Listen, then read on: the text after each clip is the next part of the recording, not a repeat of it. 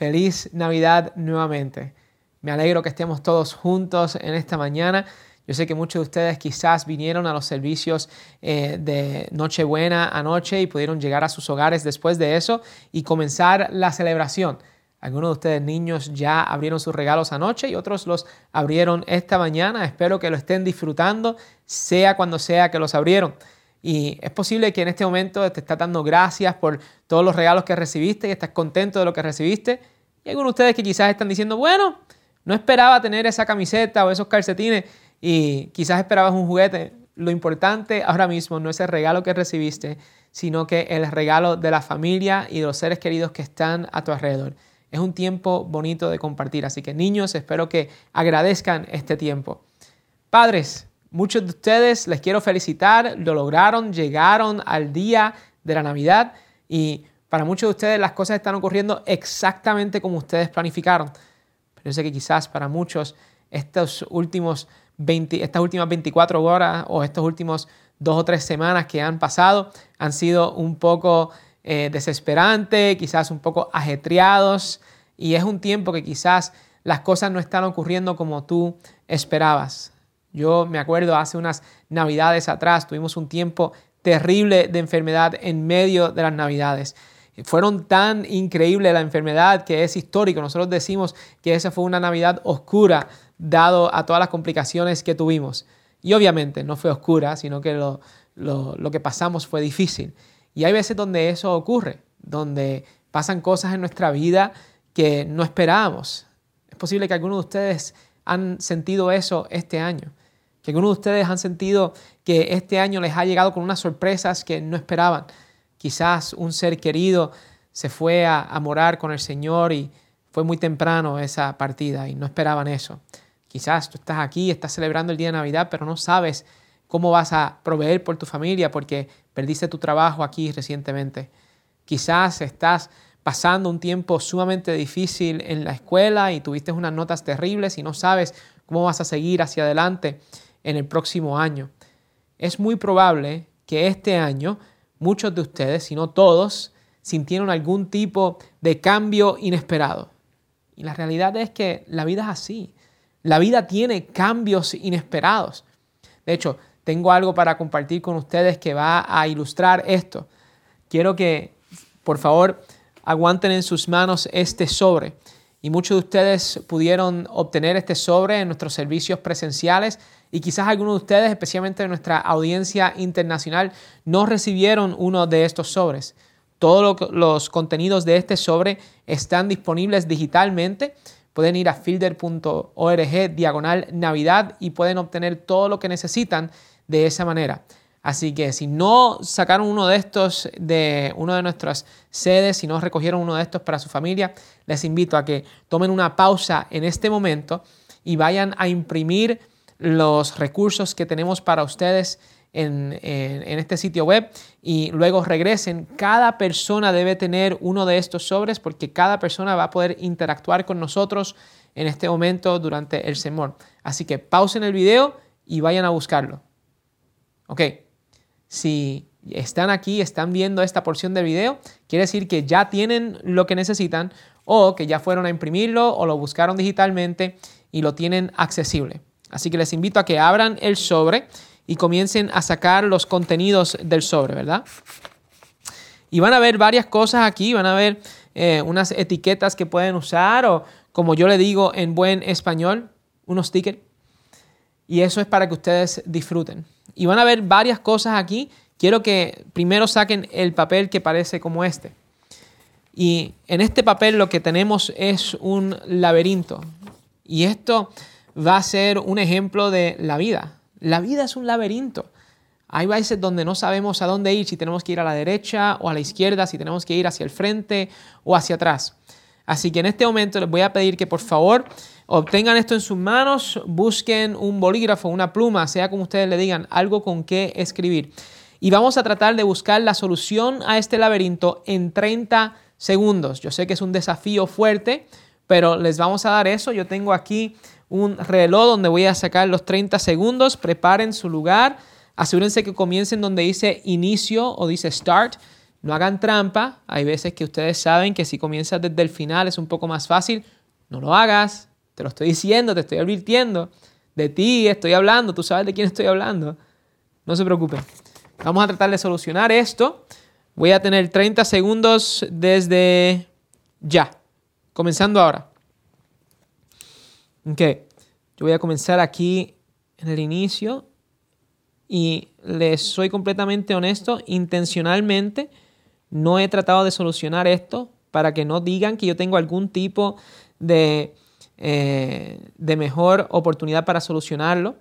Y deja ver, ya nos quedan unos 10 segundos más o menos. Sigamos aquí. Ya casi, casi. Ok, se acabó el tiempo. Paren ya. Yo no sé de ustedes, pero yo no lo logré. Yo no llegué cerca al tiempo. Y quizás fuera un poco más fácil si alguien tuviese la clave de solución y estuviese mirándolo y estuviese diciendo, ok, llega aquí, no llega aquí, toma una derecha, toma una izquierda, haz esto, haz lo otro. Pero la realidad es que no lo tenemos. Yo sé lo que muchos están diciendo, Tony, si me hubieses dado más tiempo, tú sabes que yo lo hubiese solucionado. Y hice eso intencionalmente, porque en la vida no siempre tenemos tiempo para pensar de las decisiones que tenemos que hacer. De hecho, la Biblia nos explica que la vida es como un viento que va y viene y se nos acaba sin nosotros darnos cuenta. Y yo sé que muchos de ustedes quizás hubiesen querido más tiempo, pero en la vida no siempre tenemos más tiempo. En la vida a cada rato tenemos que estar haciendo decisiones. Si estás en la escuela superior y estás a punto de graduarte, estás pensando, ok, ¿a, qué universidad voy a ir? ¿Voy a ir a esta universidad o voy a ir a esta universidad? Si eres un joven adulto y estás citando a una, a, una dama o a un caballero y estás diciendo, ok, me, caso con ellos? ¿No me caso? ¿Qué es lo que Dios quiere para el futuro mío? Algunos de ustedes que ya son adultos, tienen sus familias y están tratando de, eh, de proveer para su familia, están diciendo, ¿cuál es el trabajo que debo tomar? ¿Debo enfocarme en esto o debo enfocarme en esto? ¿Debo comprar aquella casa o no debo comprar aquella casa? A cada rato nosotros tenemos decisiones que hacer y no sabemos a dónde ir. Y lo que nos quiere enseñar el Espíritu Santo hoy es que Él quiere tomar ese rol en nuestra vida. Él quiere ser el que nos ayuda a ir exactamente a dónde tenemos que ir. Que tomemos una derecha cuando sea tiempo de tomar una derecha y que tomemos una izquierda cuando sea tiempo de tomar una izquierda que regresemos cuando sea necesario y que sigamos hacia adelante cuando sea necesario. Él quiere tomar ese rol en nuestras vidas. Y hoy vamos a ver cómo es que Él nos da el ejemplo de lo que Él puede hacer en nuestras vidas en la historia de la Navidad. Así que pasen conmigo a Lucas capítulo 2. Pueden poner a un lado el resto de los contenidos que están en el sobre. Lucas capítulo 2. Vamos a estar comenzando en el versículo 25. Si ustedes pudieron ser parte de los servicios de Nochebuena, ustedes van a acordarse de que ya en este momento del pasaje hemos visto que Jesucristo ha nacido, ya hemos visto el anuncio celestial, hemos visto que han llegado los pastores, los reyes magos todavía no han llegado. Les quiero dejar saber desde ahora, los reyes magos no estaban allí la noche en que Él nació. Muchas de nuestras escenas de nacimiento del niño Jesús están incorrectos si tienen los tres reyes, ellos se tardaron dos años en llegar. Pero aquí lo importante es saber que esto está ocurriendo después del nacimiento de Jesús. Vamos a leer qué es lo que hacen los papás de Jesús unos 40 días después de su nacimiento, como era la tradición hebrea. Comencemos a leer aquí en el versículo 25. Dice, ahora bien, en Jerusalén había un hombre llamado Simeón que era justo y devoto y aguardaba con esperanza la redención de Israel. El Espíritu Santo estaba con él y le había revelado que no moriría sin antes ver a Cristo, al Cristo del Señor. Versículo 27. Movido por el Espíritu, fue al templo. Cuando al niño Jesús lo llevaron sus padres para cumplir con la costumbre establecida por la ley. Simeón lo tomó en sus brazos y bendijo a Dios según tu palabra, soberano Señor, ya puedes despedir a tu siervo en paz, porque han visto mis ojos tu salvación, que has preparado a la vista de todos los pueblos, luz que ilumina a las naciones y gloria de tu pueblo Israel. Como les dije, esto era parte de la costumbre hebrea donde los padres tenían que llevar a sus bebés al templo para ser dedicados.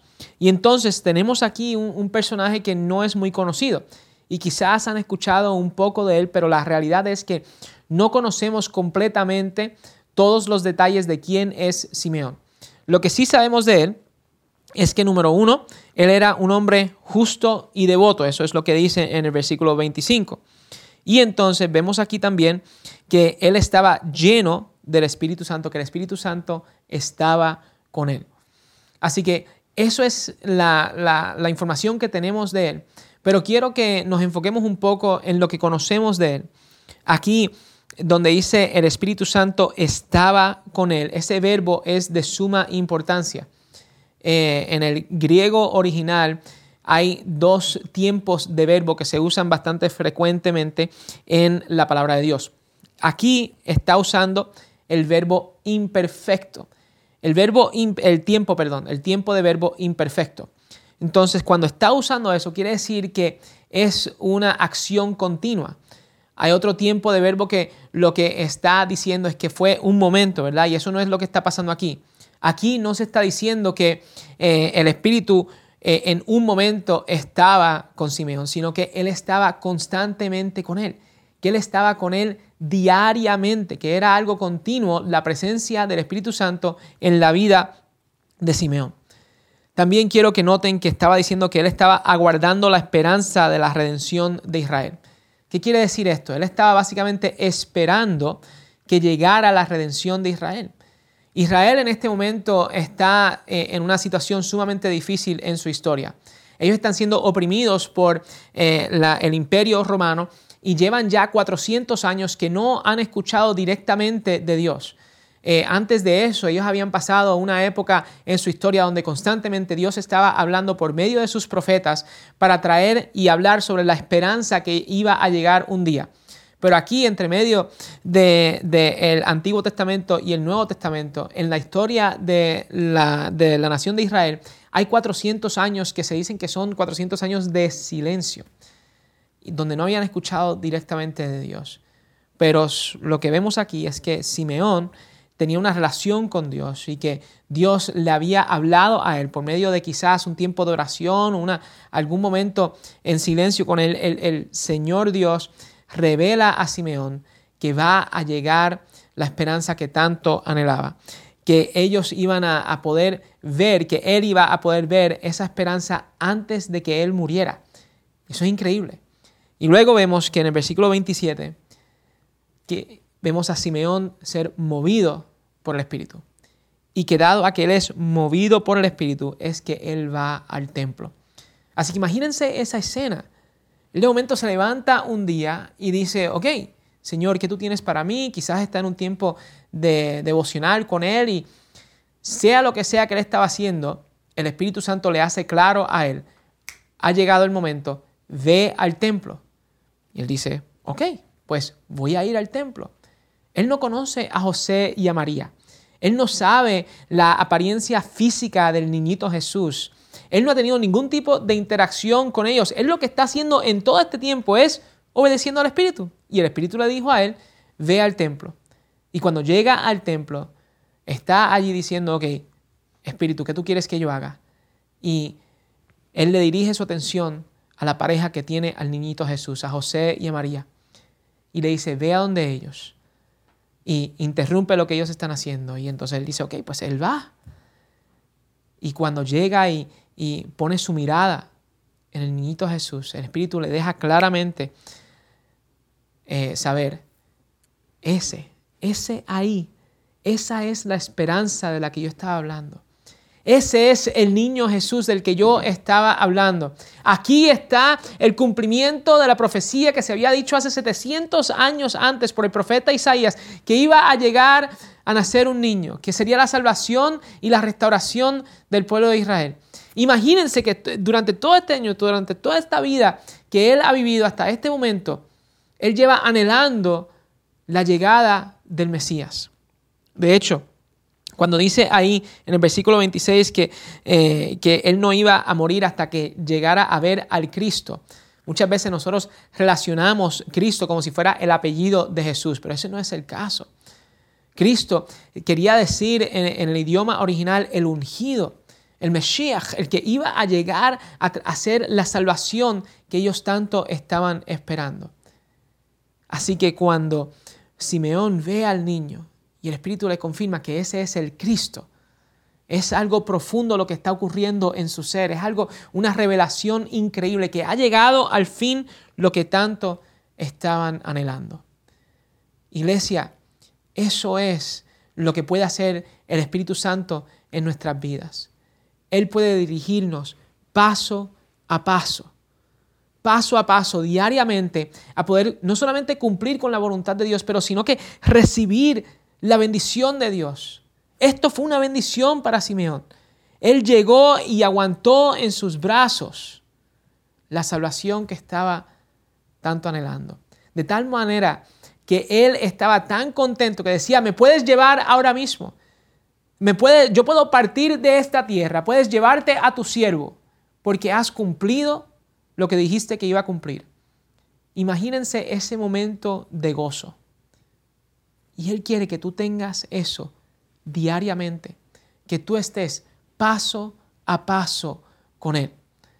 Porque Él no solamente quería hacer eso con, eh, con Simeón, Él no solamente quería hacer eso con la gente en la Biblia, Él quiere hacer eso con cada cristiano, con cada ser humano que se rinde a Él él quiere caminar paso a paso. El Espíritu Santo quiere caminar paso a paso con cada uno de ustedes. Lo sabemos porque de eso es lo que habla el apóstol Pablo. Quiero llevarlos a un pasaje que se encuentra en Gálatas capítulo 5.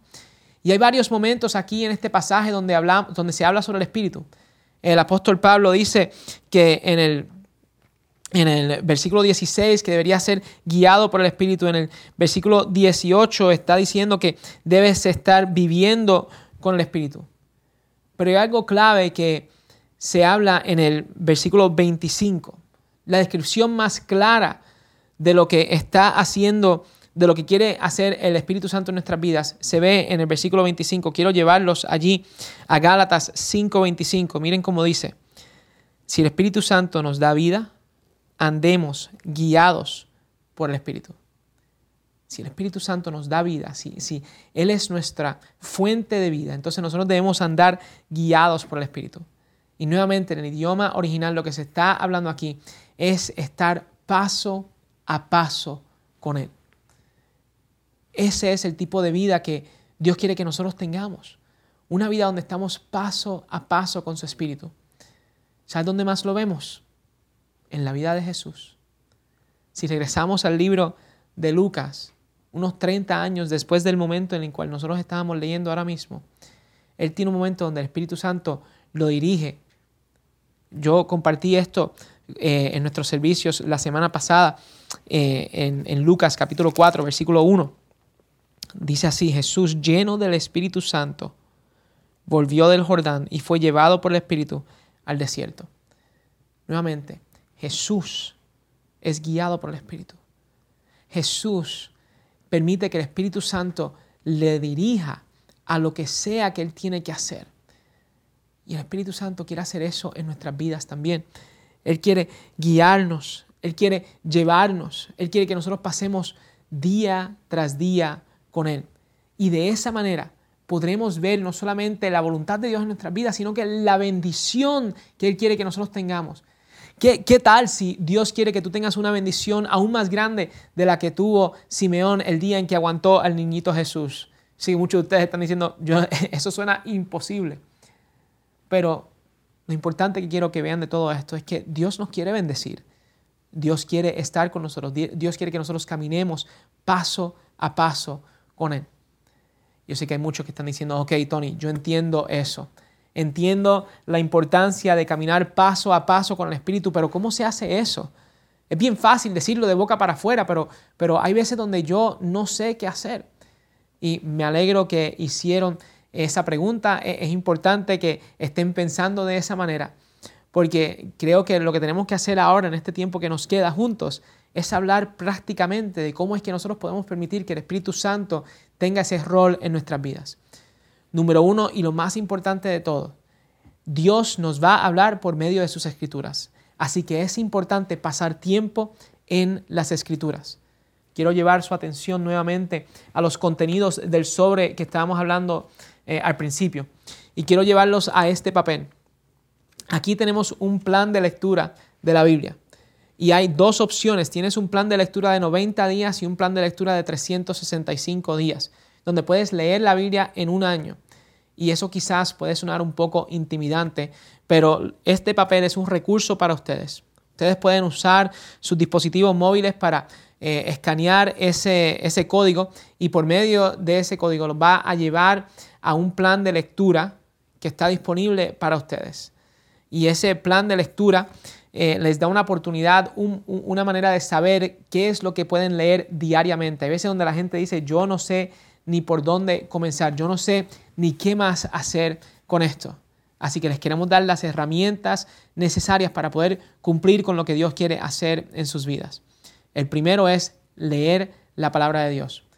Pero también yo sé que muchos de ustedes están diciendo, Tony, la palabra de Dios es complicada, es una lectura antigua, a veces el idioma se me hace difícil de entender. Y yo entiendo eso, así que queremos darle varios, varias otras herramientas para poder leer la palabra de Dios. ¿Ok? Yo he encontrado que la manera más tangible de yo poder interactuar con el Espíritu Santo es por medio de la oración. Y si nosotros queremos tener entendimiento sobre las escrituras, el Espíritu Santo es lo que nos trae entendimiento. Y sí, hay, distintas versiones bíblicas que tú puedes usar, que te dan estudios, entiendo todo eso. Y eso son herramientas buenas, pero, pero más importante que eso es poder buscar la, voz del Espíritu Santo en nuestras vidas. Y la manera en que yo he escuchado eso eh, de una manera profunda y tangible de mi vida ha sido por medio de la oración y he tenido que cambiar la perspectiva mía de la oración. Porque muchas veces nosotros cuando oramos con Dios le hablamos a Él en vez de estar hablando con Él, en vez de tener una conversación, en vez de escucharlo a Él. Así que yo lo que les quiero dar es una, unas guías para poder practicar la oración al escuchar, para escuchar la voz de Dios. Nosotros eh, les hemos dado aquí un, un papel donde ustedes pueden ver distintos puntos, guías para ayudarnos a qué podemos hacer cuando hacemos este tipo de práctica. Tenemos aquí un guía para llevar un diario devocional. Eso es una práctica sumamente importante, es el diario devocional, donde ustedes literalmente escriben en un diario lo que escuchan de parte de Dios. Y entonces cuando ustedes eh, tienen este devocional diario, ustedes sacan una libreta, un cuaderno y comienzan a, en estos pasos. Ustedes pueden decir, pues yo voy a pasar un tiempo de gratitud, voy a pasar un tiempo de confesión, voy a pasar un tiempo donde estoy escuchando la voz de Dios nuevamente, no hablando a Dios, sino que hablando con Dios. Y para tú hablar con alguien, tú tienes que poder escuchar su voz. Así que vas a pasar un tiempo escuchando, eh, puedes tener un tiempo donde puedes tener una necesidad de oración y luego pedirle a Él unas tareas diarias. Nuestro pastor principal, Jason Paredes, ha preparado un video para ustedes donde pueden eh, tener más detalladamente y más información sobre lo que yo acabo de mencionar. Así que pueden acceder a eso eh, en, el internet. Aquí hay un, un papel que tiene más detalles, ¿verdad? Este papel tiene un poco de información de manera de recordarte lo que estamos hablando. Y luego aquí tienes este papel que es un guía para llevar un eh, diario devocional. Y al final está un enlace que dice fielder.org diagonal diario devocional. Y ahí es donde ustedes pueden ver el video del que yo estaba hablando del pastor principal de nuestra iglesia, Jason Paredes, hablando sobre cómo ustedes pueden desarrollar esta práctica en sus vidas. Y tremendo. Comienzo, compro un cuaderno, comienzo a escribir. ¿Cómo yo sé que los pensamientos míos no son míos, sino que son del Espíritu Santo. ¿Cómo yo sé si estoy escuchando del Espíritu Santo, si estoy escuchando al enemigo, si estoy escuchando mis propios pensamientos?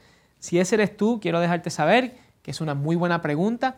Tenemos nuevamente otra herramienta para ustedes, cinco preguntas que tú puedes hacer para discernir la voz del Espíritu.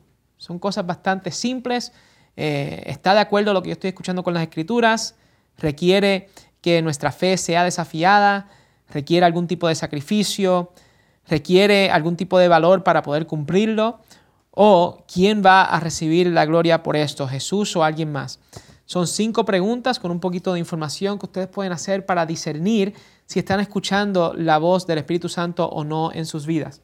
Y tal como hicimos con la otra herramienta, les dimos un papel, una hoja de papel con un poco más de detalles de lo que pueden eh, hacer y cómo pueden aprender a discernir la voz del Espíritu Santo en sus vidas. Así que nosotros como iglesia queríamos compartir eso con ustedes un momento donde ustedes pueden pasar tiempo a solas con Dios, porque al fin y al cabo, así es como vamos a creer, eh, así es como vamos a crecer diariamente y poder caminar de paso a paso con el Espíritu, tal como lo hizo Simeón, tal como lo hizo Jesús también cuando estaba aquí en esta tierra. ¿Y qué tal si tu año 2023 fuera completamente distinto? Porque tú estás caminando de esta manera, porque tú has tomado el desafío de buscar de Dios diariamente. No tienen excusa familiar, le hemos dado todas las herramientas necesarias. Tienen un plan de lectura, tienen guías de cómo poder escuchar la voz de Dios y guías de cómo discernir si es el Espíritu de Dios el que te está hablando o no. Pero al final de todo esto, quiero que ustedes sepan, ustedes pueden hacer todo lo que hemos hablado hoy, pero si no se están acordando de que Jesús es el centro de todo, entonces han perdido el punto. Quiero recordarles que estamos celebrando el nacimiento de Jesús, pero Él tuvo que nacer para un día morir. Y Él tuvo que morir para salvarnos de nuestros pecados. Así que en un momento vamos a tomar de los elementos de la cena del Señor para acordarnos de la esperanza que hay en el mensaje del Evangelio. Pero antes de hacer eso, esto es algo que nosotros hacemos como creyentes que hemos ya rendido nuestras vidas a Cristo Jesús y estamos diciendo queremos que Él sea el centro de nuestras vidas. Esto es una manera tangible de poder acordarnos de eso. Pero yo sé que algunos de ustedes que están viendo este video que quizás no han rendido su corazón a Cristo. Nos encantaría que en este momento, un día de Navidad, por medio de este mensaje, tú recibas la verdad y la esperanza y tú recibas a Cristo como tu Salvador. Si ese eres tú, puedes dejar un comentario aquí mismo en este video. Alguien de nuestra iglesia se conectará contigo prontamente y quizás eh, estás visitando ya varias veces. Sabes que una manera de conectar con nosotros es visitando el sitio web fielder.org diagonal conectar y allí tienes una lista de distintas maneras de cómo tú puedes conectar con nosotros. Pero queremos hacer eso, queremos permitir que Dios obre en tu vida. Así que déjanos saber el, eh, el, movimiento y lo que sea que Dios esté haciendo en tu vida en este momento. Pero para aquellos de ustedes que ya son creyentes en Jesucristo, tomemos de la cena del Señor juntos en esta mañana. Muchos de ustedes tuvieron la oportunidad de buscar estos elementos y recogerlos en, en nuestras sedes presenciales. Si por alguna razón no lo pudiste hacer, estás bienvenido a participar como quieras. Si tienes pan y fruto de la vid, o quizás no tienes nada de eso disponible, no hay problema, solo escucha las palabras de lo que yo estoy hablando. Les quiero invitar a que preparen el pan en este momento y estas, estos elementos son un poco complicados, tienen una capa finita arriba para poder eh, obtener el pan en tus manos. Y quiero que eh, ustedes, mientras estén aguantando este pan en sus manos, Quiero que se acuerden del sacrificio que hizo Cristo por nosotros. Jesucristo entregó su cuerpo para que tú y yo pudiéramos eh, recibir el perdón de nuestros pecados, para que no tuviéramos que sufrir la muerte que merecemos, sino que Él, cuando no merecía la muerte, la tomó en nuestro lugar. Tomemos del pan en este momento.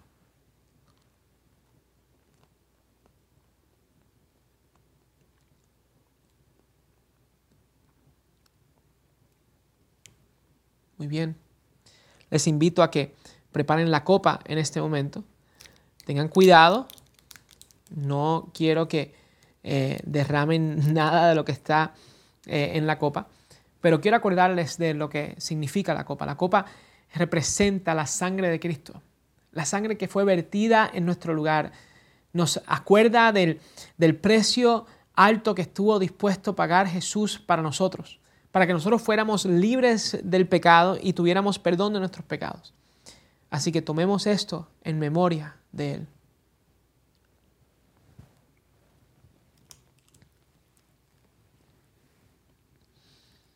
Señor, gracias. Gracias por el sacrificio que estabas dispuesto a hacer para nosotros. Jesús, gracias porque eh, podemos celebrar tu, tu nacimiento en este momento, pero sabemos que un día tú creces para morir y mueres para mí. Gracias por la mejor demostración de amor en tu sacrificio en la cruz. Pero gracias también que no te quedaste muerto, sino que resucitaste el tercer día y podemos celebrar que tú estás vivo hoy. Queremos enfocarnos en, en que tú eres la razón que nosotros celebramos. En el nombre de Jesús. Amén.